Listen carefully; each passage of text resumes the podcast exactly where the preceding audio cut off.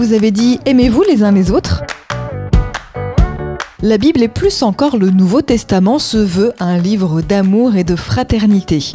Pour preuve, le fameux commandement aimer son prochain comme soi-même et cet autre complémentaire aimez-vous les uns les autres. Alors l'exhortation se retrouve en divers endroits, mais en particulier dans l'évangile de Jean, qui peut passer pour le chantre de l'amour. Je vous donne un commandement nouveau, aimez-vous les uns les autres comme je vous ai aimé, c'est Jésus qui parle au chapitre 13, verset 34. La sentence invitant à l'amour mutuel, bien que souvent citée, s'accorde mal à nos temps de conflits et de haine, d'où l'emploi ironique ou parodique, même dans la bouche de Jean-Paul II pour la bonne cause toutefois, aidez-vous les uns les autres à propos des pays de l'Est en janvier 90 ou, plus cynique, mangez-vous les uns les autres, tuez-vous les uns les autres, etc. Extrait du livre Expression biblique expliquée de Paul Desallemands et Yves Stalloni, paru aux éditions Chênes.